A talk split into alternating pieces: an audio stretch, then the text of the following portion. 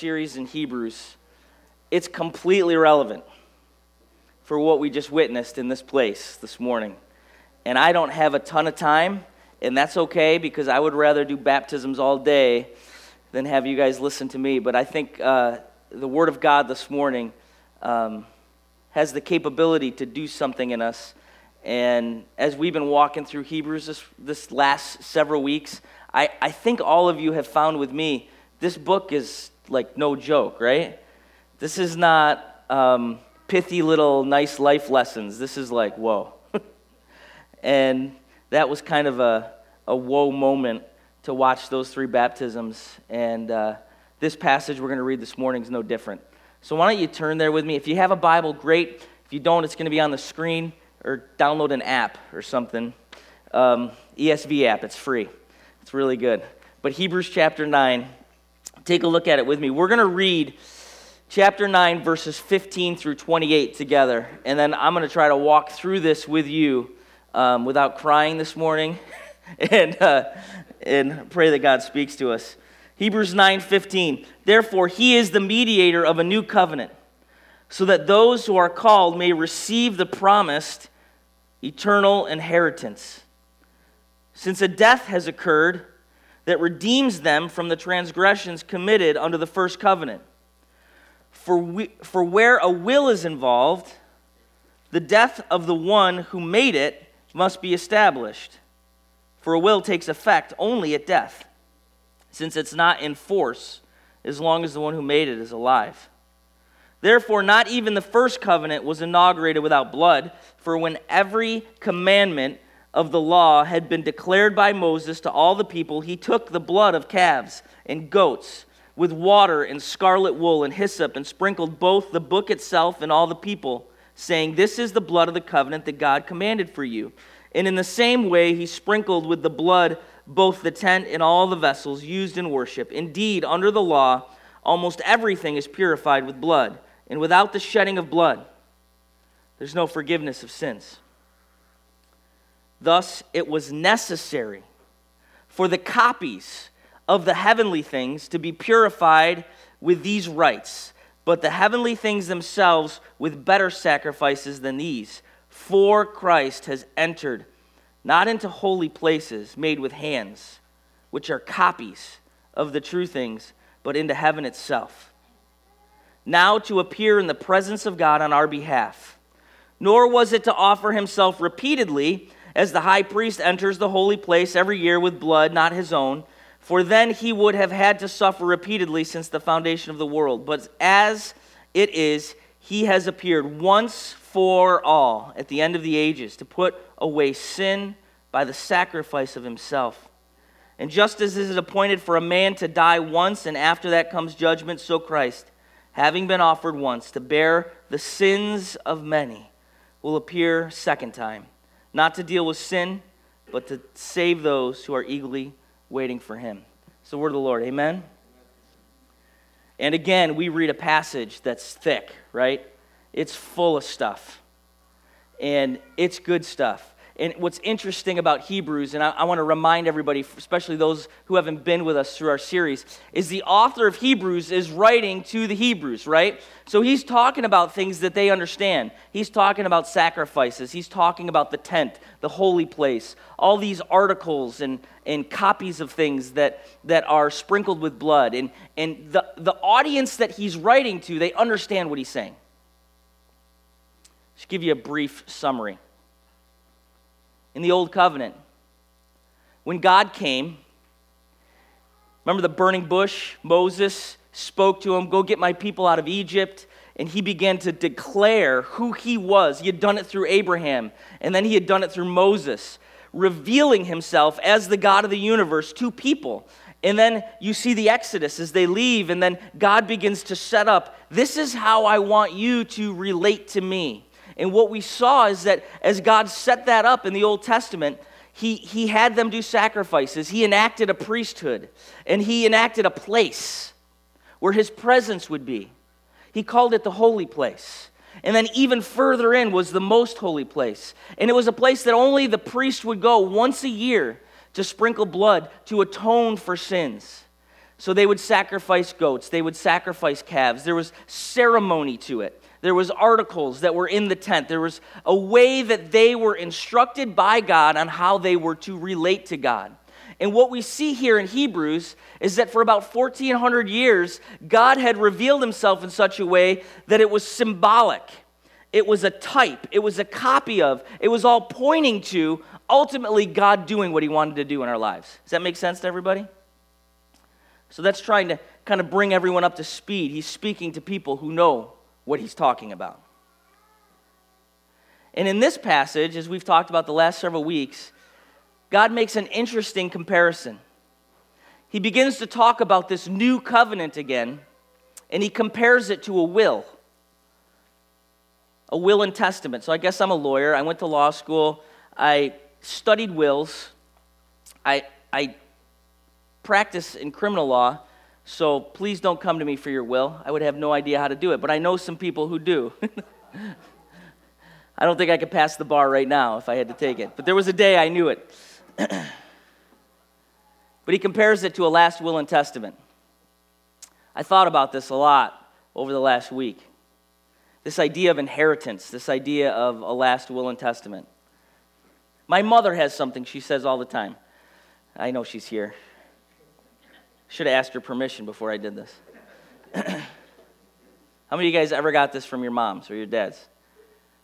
You know, you're hanging out at their house. I'll be hanging at their place, and I'll say, "Man, I really like that." Oh, when I'm dead and gone, you can have it. Anybody? Someday it'll be yours when I'm dead, right?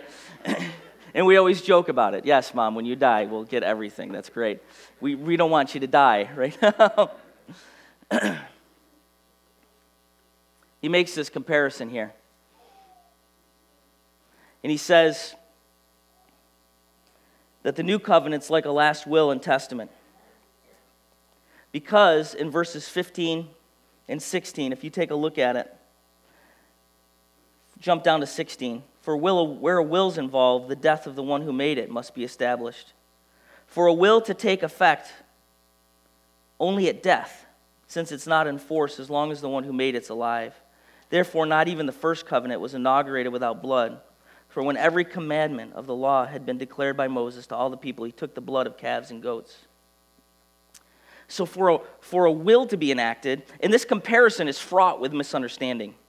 And, and I don't think we can go too far with the comparison. It means what it means, and we can't go too deep into it because you can't compare every aspect of a, of a will and testament to uh, the new covenant. But I think this comparison is relevant to us, and I pray that God would bring this truth out of His Word for us to grab onto today. The way he relates this amazing new covenant to a will and testament is that a death has to occur for it to be enacted. A death has to happen because you don't get your inheritance until the person who gives it to you dies, right? And here we are, we see 1400 years of ceremony as he speaks to the Jewish people about how they would relate to him in these sacrifices, blood being shed. And it seems kind of bloody, doesn't it? A sacrifice has to be made, payment has to be made, atonement has to happen. And, and in the same way, this new covenant, it's almost like a will and testament because someone has to die for you to get this incredible inheritance. And Jesus is that sacrifice once and for all. Isn't that good news?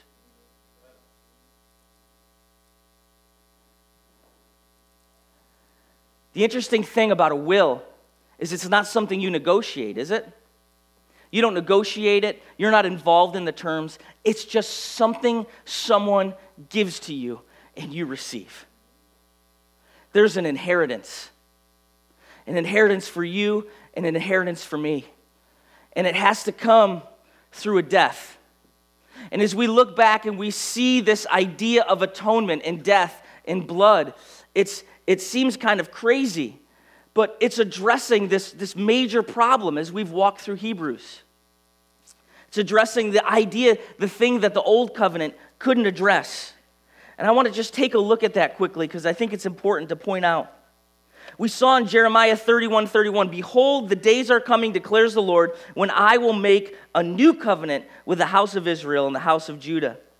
And then we see this in Hebrews chapter 8. If you have your Bible, go back to it. My voice just squeaked. I'm going through puberty here.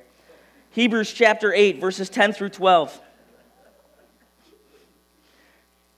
For this is the covenant that I will make with the house of Israel after, the day, after those days, declares the Lord. I'll put my laws into their minds, write them in their hearts. I will be their God. They will be my people. And they shall not teach each other, I'm sorry, and they shall not teach each one to his neighbor and each one to his brother, saying, Know the Lord, for they shall all know me, for the least of them to the greatest. For I will be merciful toward their iniquities and I will remember their sins no more. So here's the new covenant. The old covenant was a symbol, it was a type, it was a copy. And what we see is sacrifices being made so that they could relate to God. They would kill a goat and a calf and come into the holy place to say, God, somehow does this atone for our sins? And they would do it once a year over and over and over again. And, and folks, what this was all pointing to, what the author of Hebrews is talking about, is that there's an inheritance for us that, that only Jesus can affect, that only Jesus can make active and real and effective in our lives. And just like those calves and goats that could not accomplish it, but only pointed to it, only, only gave us an idea of what it was, Jesus actually does it. That's what he's saying to us this morning. And, and we say to ourselves, why? I mean, why does there have to be a death? Why does it have to be paid for? I think it's important for us to realize as we think towards the good news of our inheritance that this isn't just some Facebook pithy post that makes us feel good about life. That this isn't just some myth or something that we hear about that's going to help us be successful or help us just live our best life or help us um, make a lot of money or help us kind of get through things. That there is something more significant happening here that if we really look at it, if we really hone in on it and think about it, is absolutely life changing. And that's that God, through his sacrifice, takes care of our biggest problem that sometimes we don't even realize we have. And that's sin. See, there were sacrifices every year because the people of Israel realized they were sinful. They screwed up. That we are born into a life that is bent by sin. As sin has entered the world, there's, there's difficulty, there's selfishness, there's hate, there's, there's and, and, and folks, all we have to do, right, is just take a little look around and see it in our own life, really, all we have to do is take a look inside for a minute and see it. Am I right? There's a huge need that we have. I recognize the need in my own life because I fall short so often. And when sin is in our lives and sin is in our world, it creates a need for justice. Does it not? It creates a need for us to make it right. What we recognize through the book of Hebrews and through the Old Testament is God's perfect, God is holy, God is sinless, and God is what? He's just. I always think about this in the context of my job. I've been a prosecutor for the last 10 years.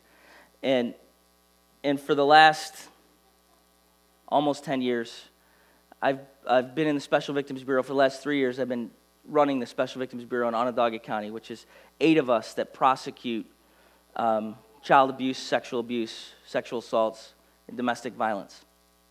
And so I've kind of jumped into a world over the last 10 years where I see um, in real time some huge tragedy and difficulty and the result of a lack of the fruit of the Spirit in someone's life, right? Self control, gentleness, love, kindness, peace, patience. And it's interesting because I'll obviously, um, as our cases kind of come through the system, sometimes, you know, Syracuse.com will report on them or somebody will, somebody will write a story and, you know, and I, I go down and I can't help it. It's like watching a train wreck. I have to read the blogs, right? Anybody? And I know it's some dude who's like 40 in his mom's basement writing this blog. I'm sorry. Is it recording? some of you may write the blog. I'm, I'm just, you guys.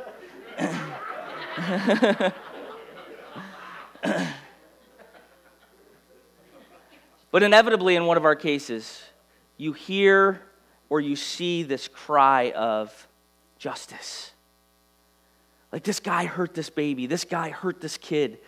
This, you know, obviously, we had a huge case in our, um, in our community this year in relationship to a, a small child. We have, that was one in the media. We have numbers of them that people don't hear about. But you hear this outcry of justice, hang him, like send him to prison forever, kill him, right? And anybody see those in the news or on Syracuse.com? And I always, I always, I, I always am interested in that, and I always read that because no, no one ever feels like the sentence is enough. But, but what I get is that there's something that rises up in a human heart as we're in, created in the image of God. There's something that rises up in our heart that cries out for justice, right?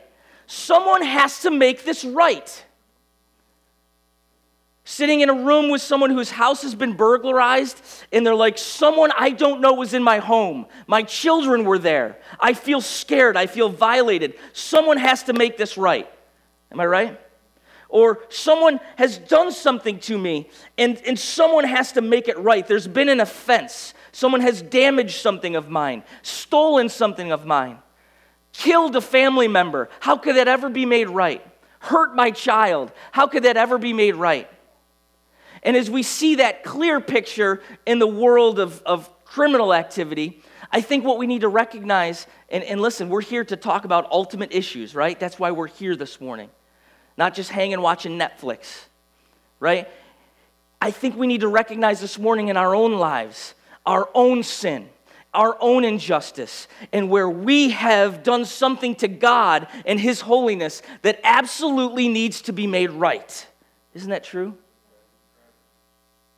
There's a gap. And if we don't see the problem, we can't take joy in the solution. Am I right? So I think it's important that we see the problem. The problem is sin. The problem is we fall short. Romans 3 says, No man chooses good. No, not one.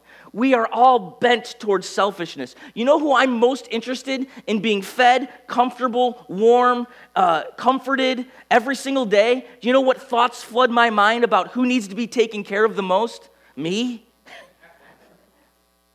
I'm hungry right now. I'm thinking about.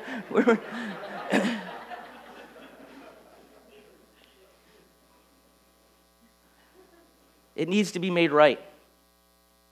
I think about it every day, standing in, in the midst of crime scenes, watching moms lose their knees as they're physically reacting to the loss of a child. And I cry out, God, you have to make this right. How can we make this right?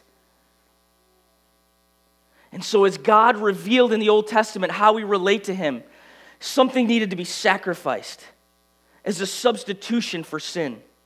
When we see someone do something wrong, we think, kill him, get him, put him in jail, hurt him, make it right.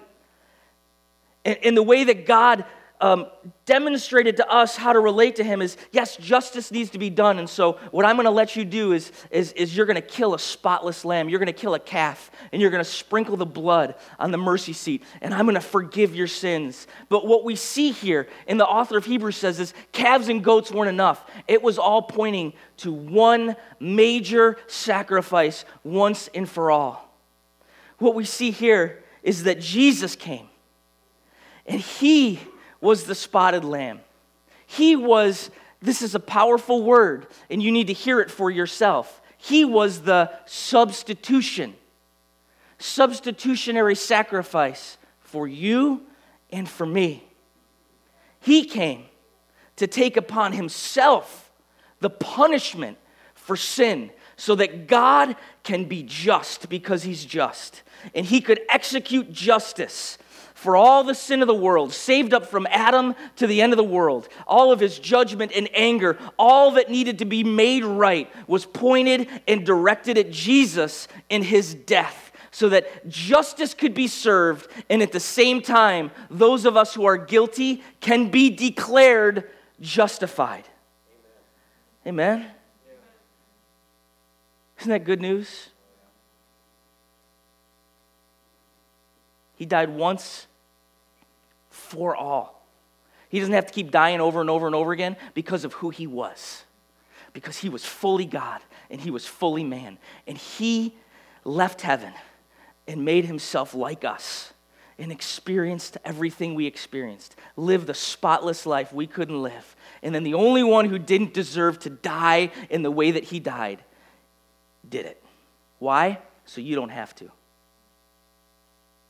So I don't have to. So that we can stand in the waters like Tim and Zoe and TT did this morning and participate in something he's already done for us and be declared justified. He bought our justification and our sanctification. What did it say in Hebrews chapter 8?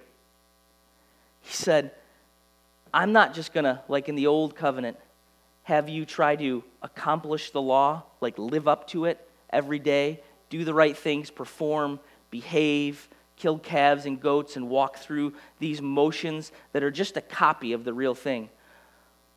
What I'm going to do is I'm going to write it right in your heart and right in your minds. So it's not some flesh filled effort of striving every day to accomplish something we're incapable of accomplishing, but it's a, a holy reliance on something He did for us. And then because He did it for us, He begins to change us and write it on our hearts and write it on our minds. As we look at the face of a God who got down, in essence, on His knees and served us in a way that we never deserved, that we weren't even asking for, as He served us in His death and in His resurrection. Now He says, it should produce in you a life of worship in gratefulness, and I'll write my law on your hearts. Because I loved you so much, your heart's gonna begin to change, and you're gonna love people different. Because I've forgiven you, even when you didn't deserve it, I'm gonna start to write my law on your heart, and it's gonna produce in you the fruit of forgiveness towards others, grace towards others, gentleness towards others. Real gospel life is a life of humility and grace and gratefulness, not arrogance and, and, and disdain. Does that make sense? Boy, we want to be a church like that. Do we not? Focusing on the gospel of Jesus Christ and letting it produce something in our lives that changes the way we relate to each other on the basis of what God's done so we can relate to Him. Isn't that good news? I'm almost done. I'm doing pretty good, actually, in terms of time. was surprised.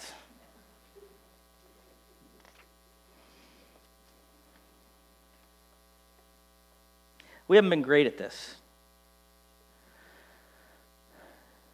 Historically, sometimes. I mean, we've had moments of incredible greatness as God's produced gospel centered lives that produce this kind of fruit. But hasn't there been sinful hijacking of of Christianity sometimes that produces like arrogance and, and, and disdain and people who seem to be all about what we're against. I think God wants to produce in us folks that recognize this. Jesus died, paid the price as our substitute once and for all, and that should produce in us fruit, should produce in us the law written on our hearts and on our minds. Amen. I was reading uh, Martin Luther King's uh, letters from Birmingham jail. Birmingham? Yeah. And I recognized in those letters, as he was going through incredible persecution, obviously, as he's sitting in jail, in his efforts towards civil rights, that when he wrote about what needed to happen in the hearts of people to change the race issue in our country, the letters didn't reflect what I really think everybody should do is care about God less and be more secular. That's not what he said. You know, in the midst of maybe some folks in the South or different folks that he'd experienced claiming Christianity but yet hating, he wrote in these letters, you should read them, they're really interesting, about how folks needed to be more Christian, more like Jesus, more gospel centered. And that would produce what our nation needed to heal the racial issue. How relevant is that today? We need folks to be more like Jesus, to be more Christian, which means to recognize more readily what has happened on our behalf. God, as we look at this passage, who is it that gets this inheritance that comes through this death? Who is it that gets it? Those who God has called receive this inheritance. What we see in verses 23 through 26 is that these copies of things were just, just a, a shadow, they were just pointing to. And so, lest we compare Christianity to some other philosophy that makes us feel good, some other idea or myth or thoughts that are just interesting that make us think about life or, or take another step forward in our, in, our, in our journey towards success, I think as we really look at this, what we see in verses 23 to 26 is Jesus didn't just go into a place made with hands. Jesus didn't just go into a place that was a copy or a type. Jesus, a historical figure, actually did come. He actually did die, and he went right to heaven, and he made it effective, your inheritance. So those who are called get this inheritance. It's like you didn't even know it was coming. You're sitting in the lawyer's office, he opens up the book, and he says, Guess what? So and so has passed away, and he left you this. You get it. There's nothing that you need to negotiate, nothing you need to ask for. It is yours. Isn't that good news? He made it effective, and it's yours. Tim, Tyler, Zoe, those of us who God has done something in our hearts that we found this ability to respond and say, God, I need you. I love what Zoe wrote. I need the Lord. I feel the same way today as much as I ever have. I need Him. And here's what He says It's done. I did it once and for all. You don't have to kill any more animals. You don't have to go through any more ritual or any kind of activity. I did it. It's done. And it's yours. Here's what you do respond with a life of worship. As I write my law on your heart and on your mind, because of what I've done for you, you're going to be totally different, and people are going to see it in your life. Amen? Isn't that good news? I was watching my kids. I totally didn't go through a lot of this, but we don't have a lot of time. I was watching my kids think through their Christmas list. And I was thinking through mine a little, let's be honest. My mother starts asking us what we want for Christmas in July. It's amazing. I've been picking on you a lot today, I'm sorry. and you know, there's, you know, I look around my house and I'm like, I, I could really use this. could really use this. I'd really love us to do this. I'd really love that. And I was kind of watching my kids do the same thing. I want this this year. I want this this year. I want this this year as we come towards the holidays and towards Christmas and towards the temptation to be totally commercialized to death and broke, right? Come on. Let's take a minute in light of this passage and think about this incredible inheritance that we each get.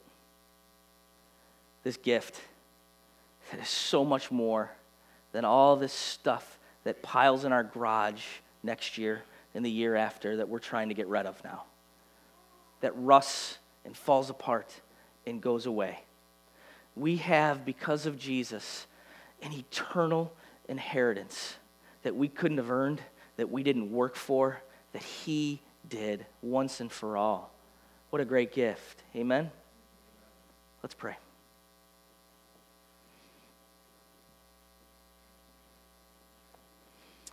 Jesus, we Thank you for your word because it shows us things that you've revealed to us.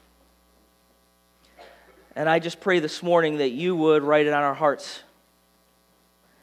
That somehow this morning, the reality of your gospel, of your death, and what it's done, would sink into our hearts in a way like it never has before. Write it on my heart. Write it on our hearts in a way that we know it like we've never known it before. And help it to produce in us a life of worship. not just folks that stand and sing incredible songs of who you are, as, as wonderful as that is, but help us worship you and sing those songs with our lives, with the way we treat each other, with the way we work, with the way we love, with the way we interact with our neighbors. Declaring to everybody, as was demonstrated in this service, that you died for us once and for all, and that you've forgiven us. We are grateful this morning. Help us more and more to understand the implications of your death and your resurrection in this amazing inheritance. In Jesus' name, everybody said, Amen. Why don't you stand with us?